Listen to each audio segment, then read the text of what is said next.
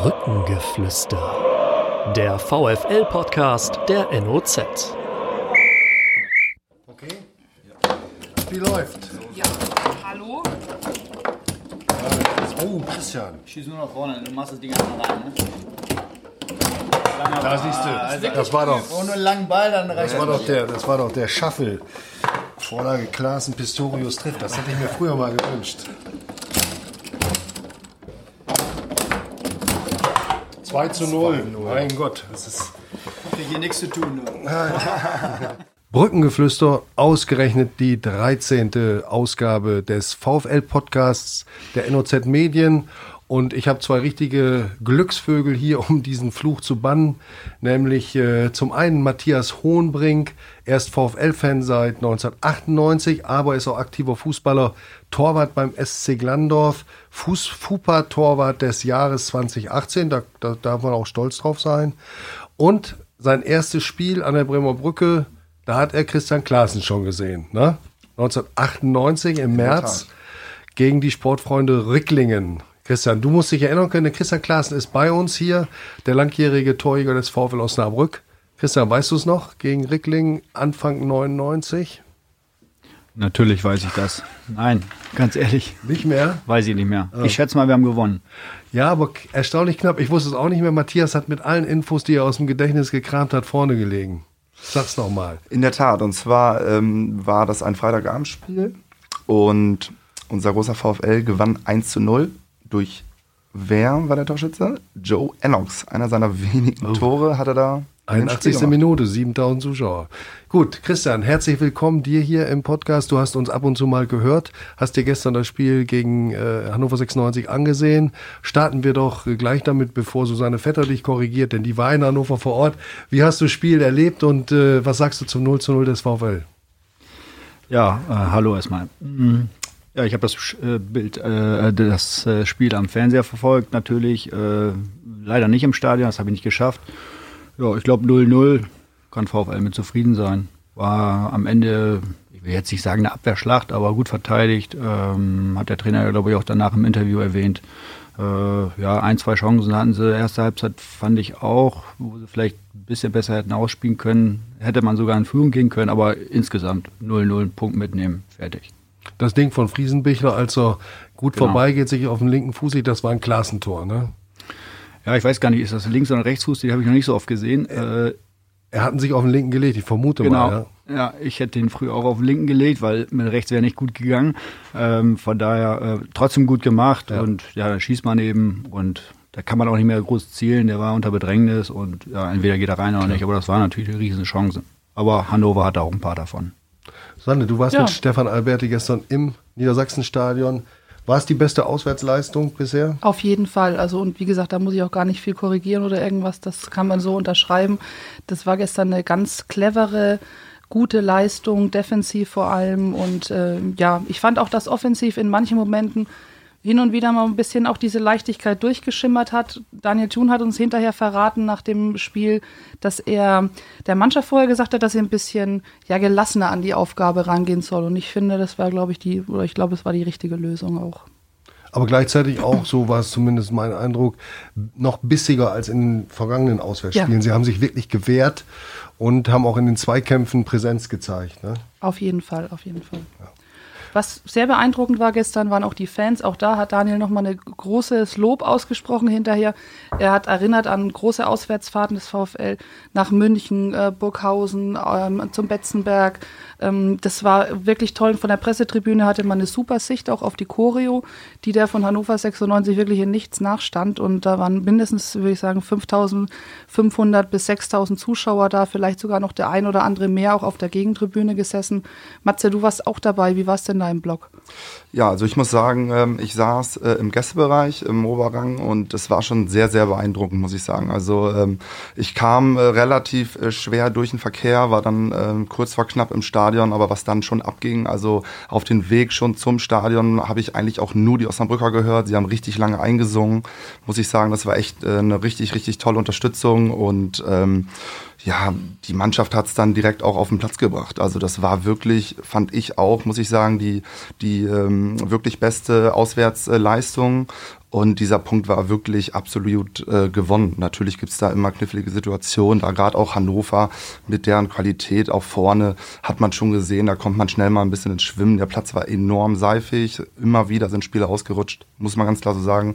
War es nicht leicht und der Philipp Kühn hat natürlich auch als Torhüter wirklich eine sehr, sehr gute Leistung gebracht. Ist gar nicht einfach für ihn. Ich glaube, das war jetzt das sechste Spiel in Folge. Und ähm, da hat er wieder wirklich äh, stark gehalten. Also Hut ab, muss ich sagen. Und insgesamt die ganze äh, Viererkette, gerade auch die Sechser um ähm, ähm, äh, Moritz Heyer, den habe ich sehr, sehr stark gesehen. Der hat extrem viel ähm, Räume äh, mit Blacher zugelaufen. Das war schon stark und ich muss sagen, klar, mit etwas Glück macht man vielleicht das 1-0, aber man äh, hätte auch durchaus das Spiel natürlich dann auch verlieren können mit dem Kopfball. Aber der an Pfosten ging, aber das war schon hervorragend und die, äh, wie gesagt, die Fans fand ich klasse, wie sie auch dann nach dem Spiel die Mannschaft da gefeiert haben und äh, unterstützt haben. Da ist wirklich Fingerspitzen im Gefühl da und äh, das hat mir sehr, sehr gut gefallen, muss ich sagen. Da möchte ich mal anknüpfen. Ich hatte ein paar Tage Urlaub, habe also dann auch sehr viel mal in den Foren geguckt, äh, auf noz.de im Treffpunkt, äh, lila-weiß äh, Treffpunkt. Ähm, und da ist mir eigentlich äh, aufgefallen, dass es ein riesen Kontrast war, was die Stimmung und die Einschätzung angeht. Sehr viel Pessimismus, sehr viel Angst und auch sehr viel Ärger schon und Kritik ähm, überbordende Kritik an Mannschaft und Trainer in den Foren. Und dann äh, sieht man das Spiel in Hannover und da ist, ist äh, wie eine lieder, liederweiße Wand, wie es Schocker früher immer sich gewünscht hat, Gerd Volker Schock, der legendäre Trainer und Manager, stand hinter dieser Mannschaft. Das, da scheint also doch eine große Kluft zu sein zwischen dem, was man im Internet lesen kann, in den Foren und dem, was sich dann im Stadion tut. Empfindest du das auch so?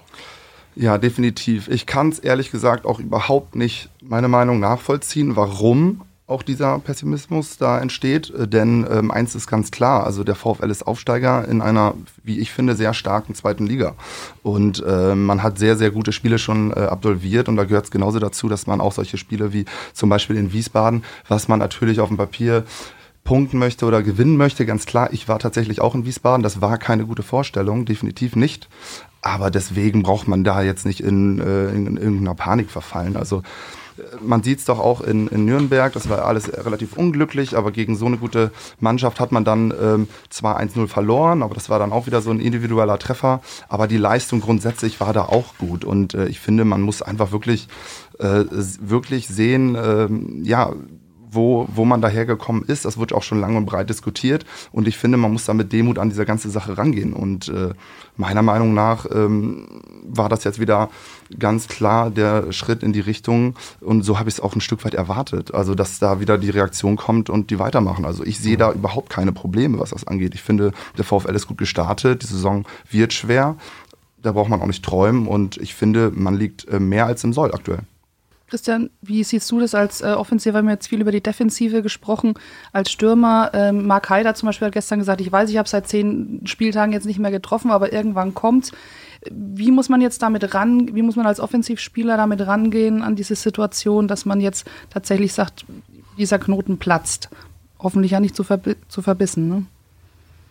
Ja, ist schon richtig. Äh, gerade wenn man eben zehn Spieltage nicht getroffen hat. Äh, man muss aber insgesamt sagen, ich glaube, die Mannschaft hat noch nicht so viele Tore geschossen, mhm. äh, aber auch eben wenig gefangen. Ähm, ich habe mir nochmal die Tabelle angeguckt. Ich glaube, die sind sogar, wenn man das jetzt schon sagen kann, nach den Spieltagen die zweit- oder drittbeste Abwehr. Zweitbeste Defensive, ja. ja genau. Ich sehe das immer so als Mannschaftsspiel. Ähm, und gestern war zum Beispiel so wieder ein Auswärtsspiel, das muss man auch gerade in Mark Heider äh, in den Vordergrund äh, heben der halt dann auch defensiv halt ackert und hinten Kopfbälle gewinnt bei eigenen Eckbällen, äh, die Dinger rausköpft äh, und vorne halt zuläuft. Das ist dann nicht unbedingt ein sogenanntes Stürmerspiel. Äh, diese Spiele werden aber auch kommen. Äh, da waren, waren auch schon mal die Saison ein oder zwei dabei. Gut, da hat er jetzt nicht getroffen, aber dann eben andere. Letztendlich ist es egal, aber ich weiß schon, wie er sich persönlich fühlt. Äh, man will dann auch mal die Bude machen und dann meistens kommt dann auch das zweite und dritte sofort hinterher. Wie beurteilst du die Konstellation in der Offensive des VfL? Fehlt da ein bestimmter äh, Stürmertyp, den man gerade auswärts braucht? Den, den kann man sich nicht schnitzen, das weiß ich, oder man muss ihn sehr teuer bezahlen, aber. Genau. Ja, genau. Ein Gnabry oder ein Coman oder so werden wir uns nicht leisten können, äh, dass man über außen äh, noch einen schnellen Stürmer gebrauchen könnte, einen torgefährlichen, das wissen, glaube ich, alle. Aber wie gesagt, den muss es auch auch für die zweite Liga und auch für den VfL Osnabrück bezahlbar geben. Deshalb glaube ich schon, äh, dass wir für die, ja, für die Stürmer, die VfL hat, dass wir schon ganz gut aufgestellt sind. Oder sagen wir insgesamt für die Offensivleute. Das sind ja nicht nur Stürmer, die vorne spielen. Ähm, wir haben schon auch dribbelstarke Stürmer und Mhm. auch ein, zwei Kanten dabei. Wird der Friesenbichler gestern gefallen? Ja, auch das gleiche eigentlich wie bei Marc. Ne? Man sieht halt, die arbeiten viel äh, und wenn dann mal was vorne war, dann war er auch da. Also ich fand die jetzt nicht schlecht. Also bloß, man hat halt bei so einem Spiel vielleicht zwei oder drei, maximal vier Szenen. Das war halt so ein defensiv gesprägt, äh, ge- geprägtes Spiel für den VfL. Und deshalb ist man dann natürlich immer nach dem Spiel, denkt man dann als Stürmer so, was hast du eigentlich heute so gemacht? Aber ja, weil, weil man immer an diesen positiv oder an diesen offensiven Man hat nicht so viele Szenen, das ist Genau, ganz klar. ja. genau, deshalb war es eben kein Stürmerspiel. Ähm, aber ich finde so insgesamt, da haben wir im Hintergrund dann auch den Alvarez und den Giert. Ähm, und über Außen, finde ich, sind wir auch schon, da haben wir auch genug Leute, die da äh, auch eingewechselt werden können. Ich glaube, dass das schon auch zweitligareif ist. Ne? Aber wie gesagt, das ist ein Unterschied dann auch, ob man zu Hause oder auswärts spielt. Und was bringt einem das, wenn man jetzt 5-2 verloren hätte oder so? Dann hätte der Mark Heider zwei Tore gemacht. Ja, toll. Sind Null Punkte. Ja. Also von daher ist alles so okay. Die haben, ihre, die haben auch ihren Anteil daran, äh, dass eben das Spiel 0-0 ausging. Ja. Du sagst immer noch wir. Der VfL Osnabrück ist so ein bisschen auf deiner Karriere dein Verein geworden. Heimatverein ist ja VfL Oldenburg, VfB Oldenburg. Du bist Oldenburger, hast dann in Wilhelmshaven gespielt. Dann hat dich Benno Möhmann zum Hamburger SV geholt in die Bundesliga. Von da aus ging es dann, glaube ich, äh, zurück nach Oldenburg oder nach Meppen? Nee, nach Meppen. Nach, nach Meppen, genau. nach Meppen. Und dann hatte ich Gerd Volker Schock 1998 zum VfL geholt. Hier war es deine längste Zeit als Profi, deine erfolgreichste auch, Aufstieg in die zweite Liga 2003 mit Jürgen Gelsdorf. Äh, Du warst so ein Stürmer, der auch auswärts zünden konnte, der die Schnelligkeit hatte. Weißt du eigentlich noch genau, wie viel, oder bleiben wir dabei, was das wir auf den VfL bezogen, das trifft es? Ja, erstmal müssen wir sagen, ne, 2001 glaube ich auch aufgestiegen, aber gut. Ähm, Natürlich, nein, äh, natürlich. Nein, nein. Zw- Ja, 2000, ne? Gegen Ja, oder Union. 2000, ich weiß, genau, 2000 war es, genau. Ähm, ja, wir trifft es schon. Ich bin sechs Jahre äh, hier halt als Spieler oder als Stürmer gewesen, auch teilweise Mannschaftskapitän gewesen und sechs Jahre ist äh, in der heutigen Zeit, glaube ich, fast gar nicht mehr vorstellbar. Ähm, aber auch damals war es schon eine lange Zeit, für einen Fußballverein zu spielen. Und ähm, ich hatte auch eine schöne Zeit in Meppen und in Oldenburg damals groß geworden. Wie gesagt, beim VfL äh, ist auch eine schöne Zeit. Da habe ich heute noch meine Freunde oder mein Freundeskreis äh, resultiert daraus. Ähm, aber insgesamt war es fußballerisch hier für mich so, ist meine Heimat geworden. Äh, allein durch das Stadion, durch das Umfeld, durch die Freunde, die ich hier äh, bekommen habe durch den Fußball. Also es geht ja nicht nur mal nur um Fußball oder um Leistungssport, sondern auch, was dann hängen bleibt am, am Ende des Tages. Und äh, das ist auch der Grund, warum ich ja wahrscheinlich jetzt auch hier heute sitze. Du trägst auch noch das lila-weiße Trikot. Du bist Spielertrainer, Spielermanager der VfL Oldies. Kannst dich also selbst aufstellen, hast Thomas Reichenberger ja abgelöst. Ist auch eine feine Geschichte, oder? Ja, Trainer ist bei den Leuten, die wir bei uns in der Uli spielen, so relativ, also die können wir eh nicht, die sind echt nicht mehr trainierbar, äh, diese Jungs. Das ist einfach so. Äh, Wenn es die anderen 30 Trainer nicht geschafft haben, würde Ansgar Brinkmann jetzt sagen. Äh, nein, es macht, macht eigentlich Spaß. Es geht eigentlich so ein bisschen darum, als Spieler, Trainer oder Manager muss man ja irgendwie sagen, äh, eigentlich nur die Leute zusammenzutrommeln. Ne? Das ist auch ja, manchmal auch eine nervige Aufgabe, muss man ganz ehrlich sagen, weil wenn, wenn etwas freiwillig ist, dann ist es auch bei 30 oder 35 Leuten im Kader, wenn man so will, wenn wir den haben, dann trotzdem so, die haben alle ihre ja, Wochenendtätigkeiten, ob das Freizeit- oder Traineraktivitäten sind. Aber insgesamt macht es Spaß und wir freuen uns dann immer, wenn wir dann letztendlich auf dem Platz stehen, dann macht es auch richtig Gaudi. Wie hast du, Matthias, den Stürmer Christian Klaas in Erinnerung? Wie gesagt, dein erstes Spiel an der Bremer Brücke, hast du ihn gesehen? Ja, natürlich. Also ähm, ich bin damals losgegangen ähm, mit meinem Vater und mit meinem damaligen äh, Nachbarn sind wir regelmäßig ähm, äh, auf die West gegangen. Da war ich noch relativ jung. Und genau, da spielten dann damals Daniel Thun, Jacek Janjak und Christian Klaassen, äh, haben vorne gewirbelt und das hat mich schon sehr beeindruckt, muss ich sagen. Ich habe tatsächlich auch ein äh, Trikot aus der äh, Saison mit der Nummer 11 zu Hause und ähm, Ich hätte erwartet, dass du es heute trägst. ja, und äh, da er- passe ich nicht hat, mehr rein. hat er drunter. Ja, da passe ich nicht mehr rein. Nein, ähm, Spaß. Auf jeden Fall, äh, nö, ich fand das sehr beeindruckend. Ich fand das immer, äh, immer äh, schön zu sehen, äh, was für ein Riecher er im Strafraum hatte. Das war äh, wirklich ähm, sehr beeindruckend und ähm, ja, man muss ganz klar sagen, dass es auf jeden Fall äh, damals mich auch mit infiziert hat und auch ein Held der Jugend ist, tatsächlich. Danke, aber du bist jetzt Torwart, ne? Ja, ja, genau. Ich habe die Dinger nicht so gemacht wie du. Ähm, ich habe mir immer vorgestellt, wie man die dann halten könnte. Ah, okay. Obwohl sie ja natürlich immer unhaltbar waren. Christian, wir machen immer ein Spielchen mit unseren Gästen. Ähm, das heißt entweder oder. Ich weiß nicht, ob du es vielleicht schon mal gehört hast. Wir würden es gerne mit dir auch machen. Wir starten mal mit der ersten Frage, die wir bislang fast jedem gestellt haben. Es kam immer eine Antwort raus: Bayern oder BVB? BVB. Wie immer. Meppen oder Oldenburg? Vom Fußball her? Meppen. Bier oder Wein? Bier? Facebook oder Instagram? Nichts. Kino oder Theater? Kino? Currywurst oder Tofu? Currywurst? Messi oder Ronaldo? Messi. Klose oder Gerd Müller?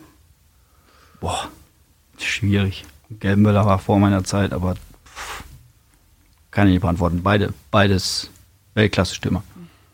Schinkel oder Westerberg? Schölerberg. Also, Ich habe doch gesagt, er ist schlagfertig. Hast du nicht mal beim Fragebogen äh, im VfL Stadionheft äh, gesagt, Lieblingsschauspieler Jacek Janjak? Ja, das kann, das kann gut sein, ja. da gab es doch kein Videobeweis, Gott sei Dank. Tattoo oder Piercing? Gar nichts von beiden. Das kann man sich überhaupt nicht mehr vorstellen, dass das früher ging. Ne? Als Fußballer konnte man da völlig frei ähm, durchgehen und jetzt musste er mindestens eins von beiden haben oder beides. Ja, es fing auch zu meiner Zeit, das hört sich echt äh, so an, ne? aber es fing auch zu meiner Zeit schon an. Wir hatten ja auch Spieler, Guido Spock oder so, die Tattoos hatten, aber da konnte man auch noch ohne durch die Duschkabinen laufen. Wenn heute ein Fußballer polizeilich gesucht wird, äh, dann steht da unter besonderes Kennzeichen, trägt keine Tattoos. Ne? genau. Ja, ist so. Nordsee oder Mittelmeer? Wirklich beides wunderschön. Wo ich, ja, besuche ich auch beides ganz gerne. Okay. Schlager oder Rock und Pop? Je nach Stimmungslage und nach Uhrzeit. Also eher Rock und Pop und vielleicht auch mal zu späterer Stunde Schlager. Textsicher? Oh, die älteren Schlager, ne? Okay. Go Golf oder. Tennis? Nein, nein, die Coverversion kommt nicht. Nein, nein, nein, nein. Golf oder Tennis? Tennis. Süß oder sauer? Süß. Auto oder Fahrrad? Je nachdem, aber meistens Auto. Kneipe oder Couch? Ja, auch in abhängig Stimmungslage, aber geht beides gut. Und zum Abschluss, weil wir jetzt uns in einem, im, im Herbst bewegen, Sommer oder Winter? Sommer. Danke, Christian. Gerne. Ähm, ja, ich würde den kleinen Break nutzen, um unseren Überraschungsgast zuzuschalten. Überraschung natürlich nur für euch. Ich, ich weiß ja schon, wer es ist, sonst könnte ich ja nicht anrufen. Ne? Und ähm, jetzt wollen wir mal hören. Das ist jemand, der auch, der auch schon mal ein ganz wichtiges Spiel mit dem VfL in Hannover bestritten hat. Guten Tag. Harald Pistorius, guten Tag, Rolf. Harald, grüß dich, Junge. Das ist nett, dass du bei uns im Podcast dabei bist. Wir haben eben gesprochen über das Spiel, als ihr in Oldenburg in der letzten Minute 3-2 verloren habt. Sitka war Trainer in, in Oldenburg und der Steinbach hat euch beim Freistoß verarscht. Beim Fall wollte ich gerade sagen, wo, der uns, äh, wo die uns so ein bisschen, auf Deutsch gesagt, ein bisschen verarscht haben bei der Freistoßvariante da. Ja, genau. Das stimmt. Aber wir sprechen über ein anderes Spiel. Du, ich stelle dich der Runde auch noch mal eben kurz vor, obwohl das für die, nur für die Jüngeren nötig ist. Rolf Grünter war zweimal Trainer des VfL Osnabrück. Er hat nach einer langen Spielerlaufbahn, die ihn vom VfR Neuss sehr äh, erfolgreich bei Preußen Münster bis ans, bis ans Tor zur Bundesliga geführt hat. Dann 1860 München, zwei Jahre Bundesliga und schließlich Alemannia Aachen bis 1984, Führungsspieler, Mannschaftskapitän und gefürchteter Abwehrchef.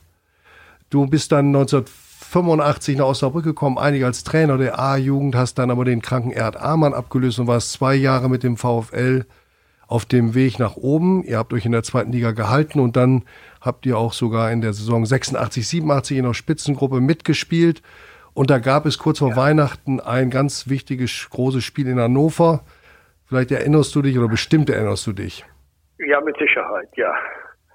Es war ein Spiel von wegen, äh, wir waren Tabellenzweiter, Hannover war Tabellenführer. Und äh, ich kann mich erinnern, von wegen die Kassen wurden, glaube ich, eine halbe Stunde später äh, oder das Spiel ein bisschen verlegt, von wegen, weil die Kassen, die Schlangen so lange waren. Es Ja. waren, glaube ich, über 40.000 Zuschauer im Stadion. Und äh, es war ein tolles Spiel. Äh, wir haben da Hannover schon Paroli geboten. Und es hat richtig Spaß gemacht. Ich glaube, das Hannover hat da den ersten Heimpunkt abgegeben in der Saison. Die waren ja vorne weg mit Jürgen Wehling als vorneweg, Trainer, ja. Giesel Hartmann, die Truppe. Und ihr habt 0-0 gespielt, genau wie gestern der VfL auch. Und ähm, vielleicht noch mal ganz kurz, du hast den VfL ja immer noch im Herzen, du verfolgst es ja, bist ab und zu im Stadion. Das letzte Mal, glaube ich, beim 2 zu 0 gegen Halle in der vergangenen Ja. Saison. Was hast du für einen Eindruck so aus der Halbdistanz für die, über die Entwicklung beim VfL? Ja gut, äh, das ist für mich äh, schwer zu beurteilen, weil ich an für sich zu weit weg bin. Und aber ich glaube, von wen äh, das in Osnabrück ganz wichtig ist, von wen das auch schon vor Tunes Zeiten, von wen Trainer verpflichten wurden, die aus der Region kamen, die sich mit dem Verein unheimlich identifiziert haben. Der Joe Enox da und jetzt hier mit Tune wen dass das äh, sehr wichtige Personen da im Verein waren, auch als Spieler und so. Und ich glaube, das ist für Osnabrück ganz wichtig. Das ist für mich äh, so, so ein Fundament, um Erfolg zu haben, finde ich. Wenn die auch die Trainer das vorleben, sich mit dem Verein zu äh, identifizieren und so, was heute ja doch im Großen und Ganzen ein bisschen verloren geht, weil das alles sehr schnell geht in den Verein. Mhm. Es ist keine Kontinuität drin da. Denken wir noch mal ganz kurz an deine Zeit. Du warst zweimal da. In der ersten, äh, in der ersten Ära hast du den VfL auf Platz 6 geführt. Das ist bis heute die beste Platzierung in der Zweitligageschichte des VfL Osnabrück. Und in der zweiten Ära hast du dann den Roland Koch als Trainer abgelöst und hast ja in einem denkwürdigen Finish den Klassenerhalt mit der Mannschaft geschafft. Das war hauteng damals. Viele erinnern sich noch an das Spiel gegen Meppen mit dem Freistoß Ja, von Pele Wollitz. von Pele Wollitz, ja. ja ähm, als er zu Hesskamp gesagt hat, geh du schon mal in die Fankurve, ich hau den jetzt rein. So war er halt, ne? Ja, so war er halt, ja. Das hat ihn ausgezeichnet. Äh, ich, er war natürlich auch ein sehr guter Fußballer, der Ja, Wollitz. Das ja. stimmt schon. Äh, er war nicht ganz leicht, aber er war ein begnadeter Fußballer und äh, hat unheimlich Spaß gemacht, mit Ja. ihm zu arbeiten, muss ich sagen. Aber so viel Spaß du hattest, du bist zweimal entlassen worden. Äh, Piepenbrock hat zweimal dich äh, einmal in Salmrohr unter der in der Kabine im, im Duschraum entlassen und dann 1991 noch einmal. Und danach hast du deine Karriere als Trainer beendet. Ja, es waren meistens immer Pokalspiele, die Ja. mir den Job gekostet haben. ja, ich muss sagen, äh, die, die erste Zeit natürlich in Osnabrück, das war natürlich die schönste und beste Zeit, weil es kam für mich ja völlig überraschend, Trainer zu werden in Osnabrück. Ich wollte ja an sich mehr ins Management rein und hatte bei dem Präsidenten eine Kaufmannslehre begonnen. Aber dadurch, dass der Erd Armer nicht gesund wurde, wurde ich nach, ich glaube, am dritten Spieltag äh, als Trainer befördert. Und das war natürlich für mich äh, was ganz Neues. Ich glaube, von wem zu der Zeit kamen einige Sachen zusammen, dass die Mannschaft hier das Verhältnis jung-alt so ein bisschen stimmte und ich die nur in, in einer gewissen Richtung, was die Begeisterung anbetraf, ich war selbst noch so ein bisschen Spieler, mehr Spieler wie Trainer, dass das einfach gepasst hat. Und wir natürlich auch im zweiten Jahr mit äh, Heiko Glöde, Uwe Jursch. Uwe Jorgens sehr gut ver- verstärkt haben, die auch charakterlich sehr gut zur Mannschaft passen. Und wir einfach von der Eu- Euphorie in erster Linie gelebt haben. Und äh, ja, nach dem zweiten Tabellenplatz zur ersten äh, Hinrunde, von wem waren einfach die Erwartungen bei dem Präsident, Präsidenten zu groß. Mhm. Äh, es wurde nur von Aufstieg gesprochen. Und äh, man hat nicht gesehen, dass wir in erster Linie von der Begeisterung gelebt haben, natürlich auch gut Fußball gespielt haben. Aber die junge Truppe von wem, ich kann mich erinnern, die ersten drei Heimspiele der Rückrunde sind ausgefallen und wir sind äh, auswärts angetreten, haben die Spiele einfach äh, verloren. Mhm. Und äh, für mich war das wie, wie, wie, wie ein Schock, wie, wie der Präsident mich denn dazu äh, zur Diskussion gestellt hat. Und ich bin einfach mit der Situation, wenn ich ganz ehrlich bin, äh, nicht richtig fertig geworden. Ich glaube, das hat die Mannschaft, der Paul Linz hat mir das im Nachhinein so ein bisschen erzählt, vorhin auch so ein bisschen gespürt, dass ich nicht mehr so mit der Euphorie dabei war, dass die mir irgendwie angemerkt haben, dass ich nicht mehr der war, der ich vorher war. Äh, und äh, ja, zum Schluss sind wir aber noch Sechster geworden.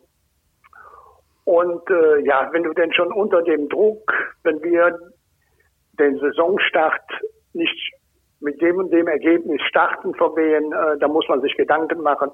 Da bin ich einfach nicht mit fertig geworden, bin Ja. ich ganz ehrlich so. Also Ja. da hätte ich einen an meiner Seite gebraucht, äh, sag ich jetzt mal, der, der so ein bisschen äh, Erfahrung hat, mehr Erfahrung hat, der mich auch, wo ich mir auch mal anvertrauen kann. Und das war zu der Zeit in Osnabrück nicht. Da fehlte Ja. mir einer an meiner Seite und das war zu der Zeit. Ja. Und nach der zweiten äh, Trennung, nach der zweiten Epoche, die nur ein Jahr wird, hast du ganz aufgehört mit Fußball. War das damals eine bewusste Entscheidung? Das war eine ganz bewusste Entscheidung, weil äh, meine Stärken waren einfach so mit Leib und Seele und viel Herzblut äh, äh, bei der Mannschaft und bei dem Verein zu sein. Und wenn man denn entlassen wird, das tut doch äh, hinterlässt Namen. Und die wollte ich mir nicht mehr antun und muss natürlich auch sagen, dass ich hier in Hannover sesshaft geworden bin durch äh, meine heutige Frau und dass ich das einfach genossen habe, von wem auch mal zu Hause zu sein. Ich hatte vorher nie ein Zuhause in dem Sinne, weil du als Trainer, ja, dann war ich in Aachen, dann war ich in äh, Aschaffenburg. Äh, du bist nur unterwegs und äh, hast in dem Sinne kein Zuhause. Und das habe ich dann das erste Mal so richtig erfahren. Und da war für mich klar, von wegen, äh, da bin ich sehr konsequent, von wegen, äh, das ist es nicht mehr. Ich hatte eine sehr, sehr schöne Zeit und äh, bin da heute noch unheimlich, äh, ja, wie soll ich sagen, äh, stolz drauf, was ich erleben durfte da in dem Fußballgeschäft. Prima, wir, wir treffen uns ja wieder spätestens im Sommer, wenn Arne Helmer die Mannschaft von 1986, 87 in Meppen empfängt. Die trifft sich ja alle fünf Jahre, die, die Aufstiegsmannschaft und äh, die Truppe, die du danach trainiert hast. Dann sehen wir uns, da freue ich mich schon drauf und ähm, wir wollen mal gucken, ob wir den Paul nach seiner schweren Verletzung wieder hinkriegen. Der musste sich ja operieren lassen, aber Genau, ja. äh, wollen wir mal gucken, ob er ein bisschen mehr läuft als früher. Also das, äh, das, das hieß ja von wem, dass das eine Mannschaft war, wenn man uns heute, wenn man uns sich heute trifft.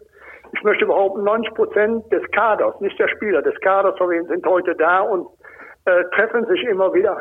Von wem, dass das doch noch, noch auch heute noch äh, eine unheimliche ja, Gemeinschaft ist. Ja. Und äh, das zeichnet sich heute auch noch aus. Prima. Daran hast du auch deinen Anteil als Trainer. Ich danke dir für das Gespräch. Grüße nach Hannover, Ja. auch hier aus der Runde. Und Ja, vielen äh, Dank. Bleib gesund Wünsche- und bis bald mal in Osnabrück. Alles klar, danke. Und euch eine gute Gesprächsrunde da. Danke. Ciao. Tschüss zusammen. Ja, Christian, da würde ich gerne mal ansetzen, so dieses, was Rolf Grünter gerade ähm, erzählt hat, dieses äh, Schicksal des Trainers, was auch nicht immer äh, schön ist manchmal, dass man auch viel unterwegs ist, viel ähm, ja den Arbeitsplatz wechselt, vor der Entlassung steht. Ist das was, was man sich überlegt, wenn man ehemaliger Fußballer ist, ob man in dem Geschäft bleibt oder nicht? Auf jeden Fall. Ähm, Das gilt als Spieler ja auch. Also wenn ein Vertrag ausläuft und nicht verlängert wird, als Trainer ist es natürlich noch schnelllebiger heutzutage, so noch extremer. Ich fand das sehr offen und ehrlich, wie der Trainer es gerade formuliert hat. Auch aus der damaligen Zeit es ist ja schon eine andere Trainergeneration. Die waren ja immer so ein bisschen, sie nicht so viel erzählt haben. Äh, Ich fand das gerade sehr interessant, äh, mal das so zu sehen, dass er auch sagt, Mensch, ich kam damit nicht so ganz gut klar. Hm, Ich glaube nämlich auch, dass es äh, Narben hinterlässt, wenn man dann ja gerade eine Mannschaft mit Leib und Seele trainiert und dann eben von wem auch immer dann vielleicht auch aus seiner Sicht zu früh entlassen worden ist. Ich kenne da die Details nicht von damals. Ähm, aber wenn man in diesem Job tätig ist, dann weiß man das, äh, dass das kommen kann. Und äh, die, dieser zweite Aspekt finde ich auch ganz wichtig, äh, keine Heimat oder kein Zuhause zu haben als Trainer. Das sieht man zum Beispiel an meinem Kumpel Joe Enox, der gerade in Zwickau verweilt, da übrigens finde ich eine ganz Super tolle Arbeit. äh, tolle Arbeit macht mit dem Etat und dem Kader. Mm, Das muss man auch mal betonen. Ähm, Wobei es anders macht als viele Kollegen. Er ist wirklich mit der Familie von Anfang an nach Zwickau übergesiedelt, Ja. hat das mit aller Konsequenz gemacht. Viele Trainer behalten ja ihren Wohnsitz am, ja, in der genau. Heimat und gehen dann alleine rüber. Aber ich glaube, das ist nicht gesund. Ne? Nee, also wenn, Zwickau ist jetzt auch nicht um die Ecke, ne? das muss man auch dazu sagen. Also wenn man dann in dieses Geschäft einsteigt, ich glaube, das wird er auch vorher äh, mit seiner Familie besprochen hat, dann ist das klar, dass er mal irgendwo in Südost, Westdeutschland Trainer sein kann, dann muss eigentlich die Familie mit. Ähm, weil alles andere macht keinen Sinn, mh, weil man da nicht so ganz äh, ja, bei der Sache sein kann, finde ich zumindest. Ähm, und so ist es als Spieler ja eigentlich auch. Mm, Heute werden die Vereine ein bisschen schneller gewechselt, die Trikots, äh, als es zu meiner Zeit äh, der Fall war, meiner Meinung nach auch zu oft. Aber mh, diese Tradition ist halt nicht mehr so da, was der Gründer gerade auch gesagt hat. Aber insgesamt muss man schon sagen, wenn ich in diesem Job bin, gerade heutzutage, dann kann es eben auch sein, dass ich nur irgendwo sechs Wochen Trainer bin. Das kann passieren. Das droht dir jetzt bei der VfL Oldi-Truppe wahrscheinlich nicht, dieses äh, Schicksal, aber Nee, da, da wird es eher umgekehrt sein. Ich muss einen Nachfolger suchen, äh, der mir da die Arbeit abnimmt. Das wird das Schwierige äh, sein. Aber naja, mal gucken, wie lange das noch gut geht. Wenn wir in die heutige Zeit nochmal blicken, äh, Daniel Thun als Trainer ähm, des VfL Osnabrück, den kennst du ja auch ganz gut. Wie siehst du seine Entwicklung? Ja, wenn man seine Entwicklung jetzt mal so sieht, als Spieler oder als junger Spieler, äh, ist er ein paar Jahre jünger als ich, ähm, kam er hier vom damals Post SV, ne? Der Sportfreunde Öse aus der Verbandsliga. Ja. Okay, haben die auch mal Post gespielt? Oder? Post zuerst. Oder ja. Schölerberg Vom heißt der Verein jetzt, ne? Genau, und dann nach Ösede. Genau. Ja, auf jeden Fall kam er als junger wilder Stürmer, ja, oder der war ja schon da, als ich äh, zum VfL gekommen bin. Ähm, wenn man ihn im Training gesehen hat und auch außerhalb des Platzes, ich erinnere mich immer noch an so einen lila, hellblau, silbermetalligen Mercedes. Ähm, da lachen wir heute noch drüber. Ja, es war halt ein wilder junger Kerl und äh, wenn man jetzt so seine Entwicklung gesehen hat als Spieler dann, er hat ja, war zuerst Stürmer, auch ein sehr guter Stürmer, ich habe immer gesagt, der braucht keinen Trick, der rennt durch alle durch. Ähm, ja, sehr willensstark und äh, sehr zielgerichtet und auch einen sehr guten Tor Torriecher und sehr schnell und körperlich natürlich äh, sehr präsent. Ähm, wenn man, dann ist er irgendwann als Sechser äh, ein bisschen weiter zurück, äh, hat sich fallen lassen ins Mittelfeld. Ähm, das kann man vielleicht auch an seiner persönlichen Entwicklung äh, sehen. Ist nicht mehr der ganz offensive, sondern eher defensiv aufgestellt. Ich glaube auch, wenn man ihn jetzt als Trainer sieht, äh, dass er unheimliche Entwicklung gemacht hat, auch als Mensch. Ähm, also ich habe mich erschrocken, ich habe äh, ihn zwischendurch auch mal zwei, drei Jahre nicht gesehen. Und wenn man ihn auch heute in Interviews hört, dann muss man wirklich sagen, es ist nicht alles nur irgendwie äh, Schule und angelernt, sondern der Junge hat sich echt entwickelt. Ne? Und ich bin nicht jeden Tag beim Training oder überhaupt ein, zwei Mal habe ich da beim Training zugeguckt. Äh, Ich glaube auch, dass er als Trainer, ohne da Details zu wissen, muss er äh, irgendwie was haben, was andere nicht haben. Und ähm, muss halt seine Mannschaft so gut aufs Spiel vorbereiten, das hört man auch mal nur vom Hören sagen, mh, dass da, glaube ich, ziemlich viel Qualität im Spiel ist. Ja, und ähm, da möchte ich auch ganz gerne mal eingreifen. Und zwar äh, sehe ich das als Fan genauso. Also ich habe da ja auch keine näheren Details, aber der ist schon sehr begeisterungsfähig, denke ich. Also man merkt das als Fan einfach, dass, dass er da das wirklich komplett lebt. Und äh, ich finde es auch einfach klasse, dass, äh, dass das jetzt so äh, dazu gekommen ist und auch nochmal darauf zurückzukommen, weil du hier auch eben jetzt gerade sitzt. Ähm, ich finde es auch beeindruckend, dass auch ähm, ein Christian Klaassen und ein Joe Ennox, wie sie früher zusammengespielt haben, das ist ja auch schon her, eine, eine Weile, auch mit dieser Oldie-Mannschaft, wie viele auch tatsächlich, da wundere ich mich auch immer, äh, dann auch wirklich dann in Osnabrück auch geblieben sind an ehemaligen Spielern, äh, die dann hier wirklich äh, eine, scheinbar auch eine schöne Zeit hatten und ähm, das hört man ja jetzt überall, so Freundschaften im Profifußball, wie es dann heute oder wie es dann, gibt es dann nicht mehr so, ähm, da redet ja jeder von, das ist alles viel zu schnelllebig geworden, dann muss ich sagen, kann ich mir das nur so vorstellen, dass es auf jeden Fall eine wunderschöne Zeit dann auch früher war. Und äh, wenn das dann über Jahre hinaus noch getragen wird, ist es äh, meiner Meinung nach was total Tolles. Und ich freue mich auch für den Joe Ennox enorm, da, der hier auch eine gute Arbeit gemacht hat äh, und äh, mit den ganzen Spielen, die er hier gemacht hat, äh, auch eine komplette Ikone natürlich und äh, freue mich und ich habe ihn ehrlich gesagt oder ich hätte das auch so eingeschätzt, dass er das auch definitiv so durchzieht mit der mit der Geschichte in Zwickau, dass er da hingeht, da 100% hintersteht und mich freut total als Fan zu sehen, dass er da auch erfolgreich ist, keine Frage. Christian, wir haben über Trainer gesprochen. Du hast gesagt, diesen, diesen einen Satz, der ja auch in der Fußballlehrerausbildung fällt. Man kann vieles an Theorie lernen, auch an Praxis. Aber dann gibt es da noch so ein Quäntchen, das man nicht lernen kann, das man auch nicht so ganz einfach beschreiben kann. Welcher von deinen Trainern hatte dieses gewisse Etwas eigentlich auch? Ich hatte ja viele Trainer, muss ja, man dazu sagen. Ähm, da waren auch ein paar Bratwürste dabei, muss man auch ganz ehrlich sagen. Ähm, aber ähm, also ein Trainer, der unheimlich auf diese, von dieser mentalen Schiene kam und gepusht hat, war da, war für mich, weil er auch Stürmer war, Paul Linz. Äh, als er nach Meppen kam damals, da waren wir, glaube ich, sang- und langlos standen wir im Tabellenkeller. Also hätte uns keiner zugetraut, dass wir noch den, nicht oder den Abstieg verhindern können. Ähm, und zu der Zeit war es dann genau richtig, dann ja, einen Trainer zu haben, der pusht und auch im Training geht es ja schon los. Und ich glaube, dass das auch äh, bei, bei Daniel Thune hier der Fall ist. Der hat es natürlich hier ein bisschen einfacher, weil er selber weiß, was an der Bremer Brücke möglich ist. Er hat hier selber gespielt, äh, hat der Günther ja auch gerade gesagt, diese regionalen Trainer. Ich finde das auch ein Riesenvorteil, weil dieses, wie soll man sagen, diese Magie Bremer Brücke, äh, die kann man natürlich seinen Spielern besser rüberbringen, wenn man es selbst erlebt hat. Ähm, und ich glaube, das kann sowohl Joe Ennox und Daniel Thune, dass die das sehr gut konnten. Ähm, das ist natürlich nicht alles, da gehört schon auch äh, ein bisschen fußballerische Qualität dazu. Ähm, aber ähm, man muss immer dieses Thema so Tradition wurde ja auch schon erwähnt, Tradition, Verein. Ich glaube schon, dass so ein Standort Osnabrück, äh, dass das lebenswichtig ist für diesen Verein, diese Tradition zu erhalten. Zu dieser Tradition gehören auch die Fußballfans oder die Zuschauer mit 1998. Du bist mit zwölf Jahren das erste Mal zum Fußball gegangen.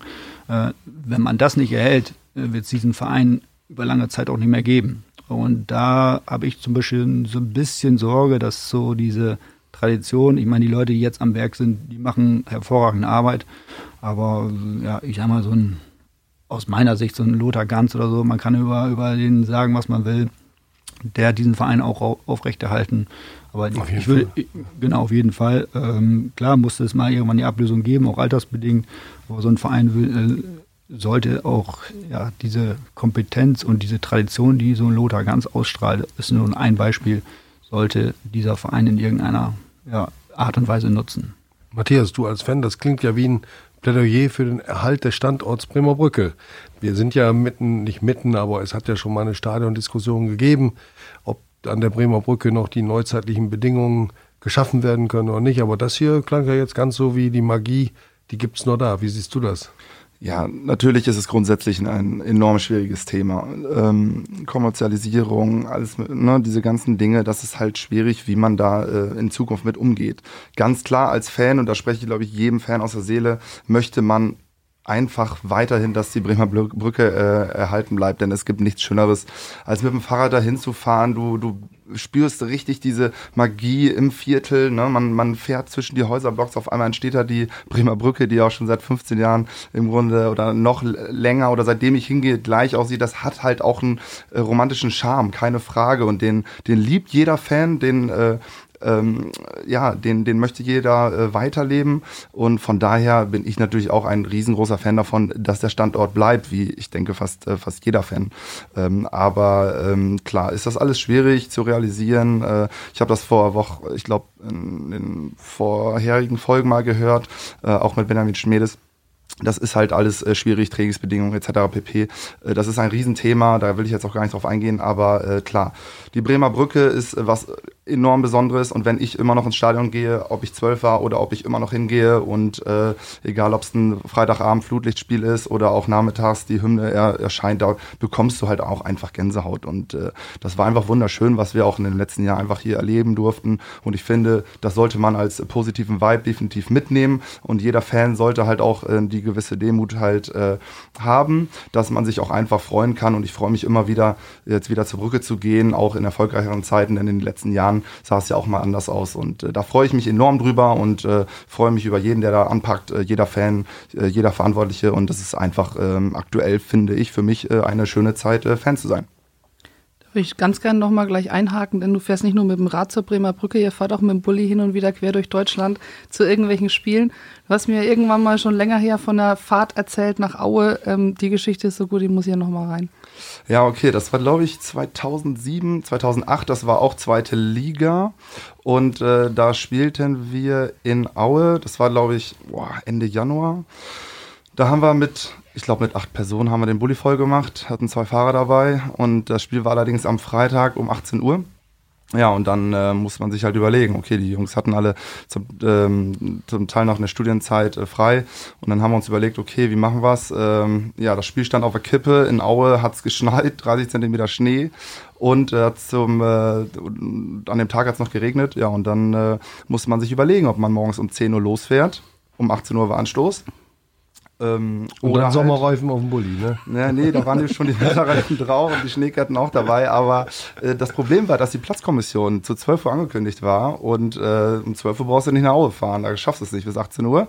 Ja, und dann haben wir uns überlegt, komm, wir fahren auf gut Glück los. Ein Freund von mir hatte dann noch in, äh, in einem Forum bei Aue reingeschrieben und dann war so ein netter Ulf, ähm, ein Aue-Fan, wir kannten ihn nicht, der ist freundlicherweise zum äh, Stadion gefahren und hat uns dann per SMS damals tatsächlich noch unterrichtet. Und äh, da gab es ja wirklich auch die Geschichte, dass der Hubschrauber kam und dann über Platz geflogen ist. Ne? Das hatte ich bis dahin auch noch nicht gehört. Es war eine wunderschöne Geschichte, wunderschöne Fahrt, denn äh, ja, es endete natürlich wunderschön. Wir sind losgefahren bei 7 Grad Nieselwetter, kamen an, 5 Grad Minus in Aue und Schnee.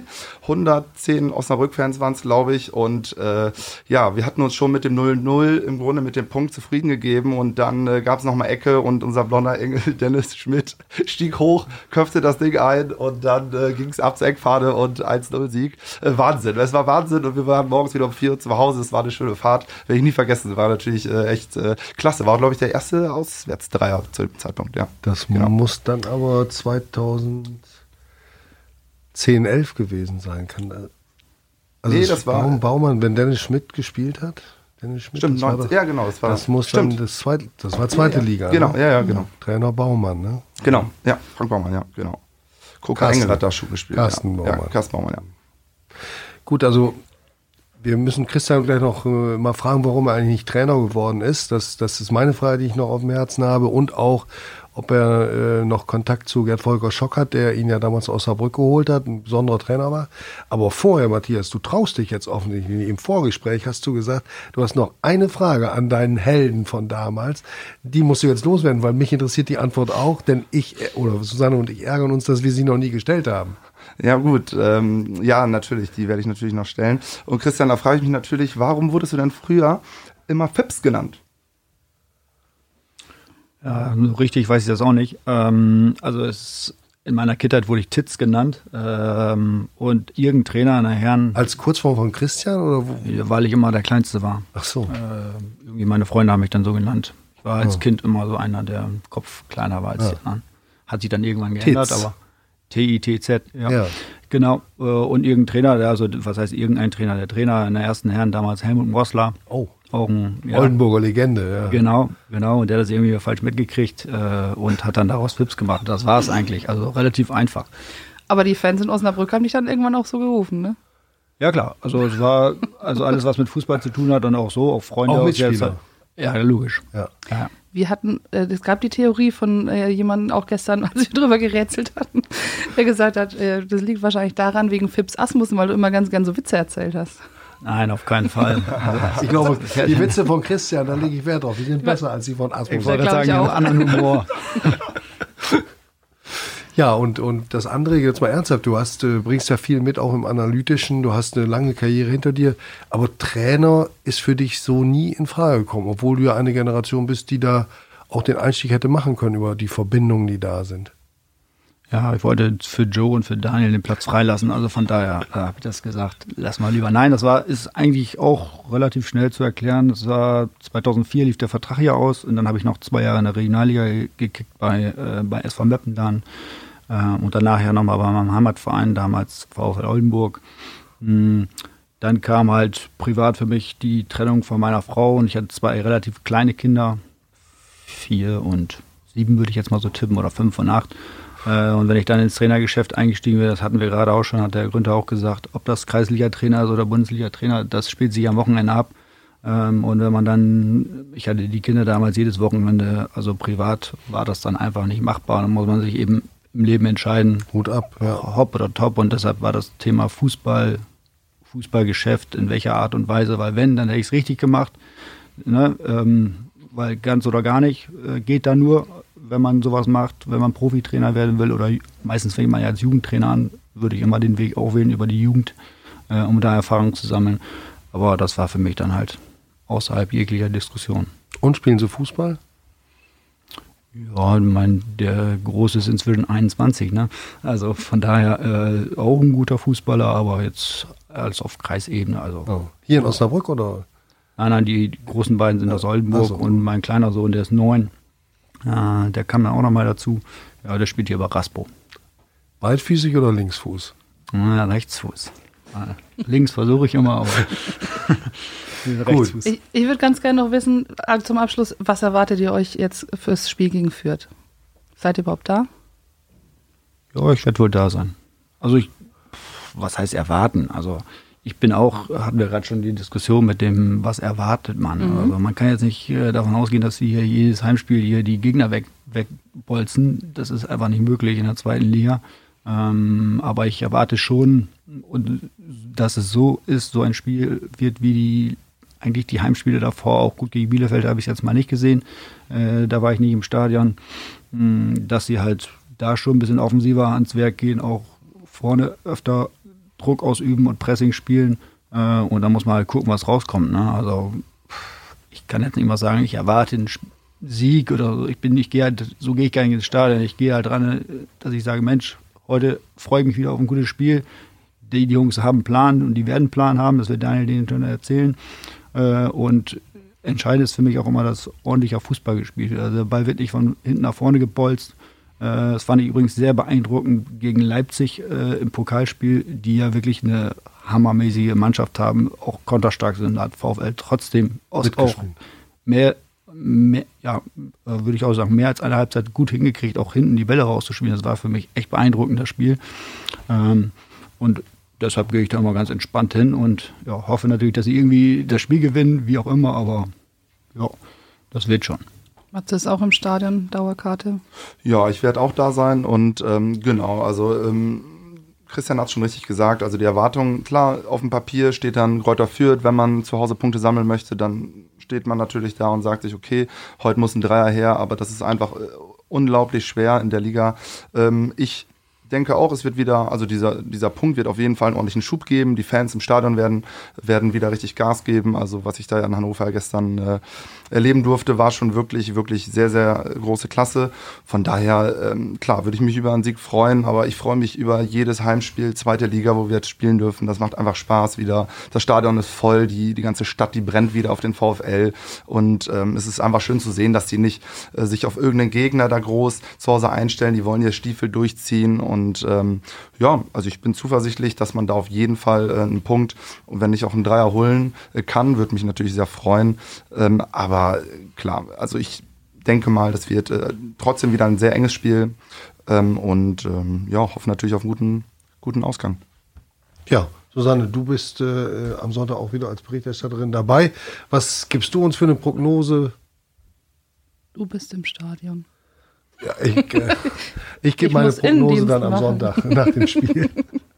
Nein, ich bin auch optimistisch und ähm, glaube, dass die Mannschaft Vertrauen verdient hat. Die wird sich entwickeln. Die hat in der letzten Saison große Entwicklungsschritte gemacht. Die hat ja nicht bei in der Verfassung angefangen, in der Saison beendet hat, sondern hat permanent dazugelernt, was auch am Trainerteam liegt. Und das wird in dieser Saison auch passieren. Da bin ich bin ich ziemlich sicher. Ja, und ich glaube auch, das, was Daniel Thun gestern gesagt hat, was wichtig sein wird, ist eben diese Stimmung der Fans auch rüber mitzunehmen, jetzt ähm, wieder mit nach Hause und ähm.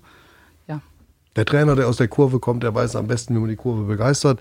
Ich bedanke mich bei allen, die hier dabei waren. Matthias Hohenbrink aus Glandorf, VfL-Fan seit 1998, als Christian Klaassen stürmte, von dem wir hier so viel Interessantes gehört haben, dass wir ihn garantiert nochmal einlassen, viel, einladen werden. Vielen Dank, Christian. Susanne, das war wie immer äh, der notwendige Schuss Fachlichkeit, den ich ja nicht, nicht immer mitbringe. Und ähm, natürlich auch bei Rolf Grünter, meinem alten Trainer, der hier in Osnabrück Spuren hinterlassen hat und bei unserem Technikteam. Der 13. Podcast zum VfL Brückengeflüster war jetzt gar nicht so schlecht, wie es die Zahl vermuten lässt. Ich fand ihn sogar ganz ordentlich. Aber wie ihr ihn fandet, die ihn jetzt gehört habt, das könnt ihr uns gerne mitteilen an unsere Mailadressen äh, podcast.noz.de oder auch ans Sportpostfach sport.noz.de oder auch direkt, wenn ihr uns am Stadion trefft oder sonst wo. Wenn ihr Vorschläge habt, wen wir mal als Gast einladen sollen, wenn ihr selbst mal kommen wollt als Fan, meldet euch. Es ist zwar nur Platz für einen Fan und für einen Gast, aber das kriegen wir immer hin. Viel Spaß, bereitet euch gut vor auf das Spiel gegen Fürth. Denkt dran, pünktlich zu Bett und gut frühstücken vor dem Spiel und dann geht's los. Am nächsten Sonntag um 13.30 Uhr an der Bremer Brücke.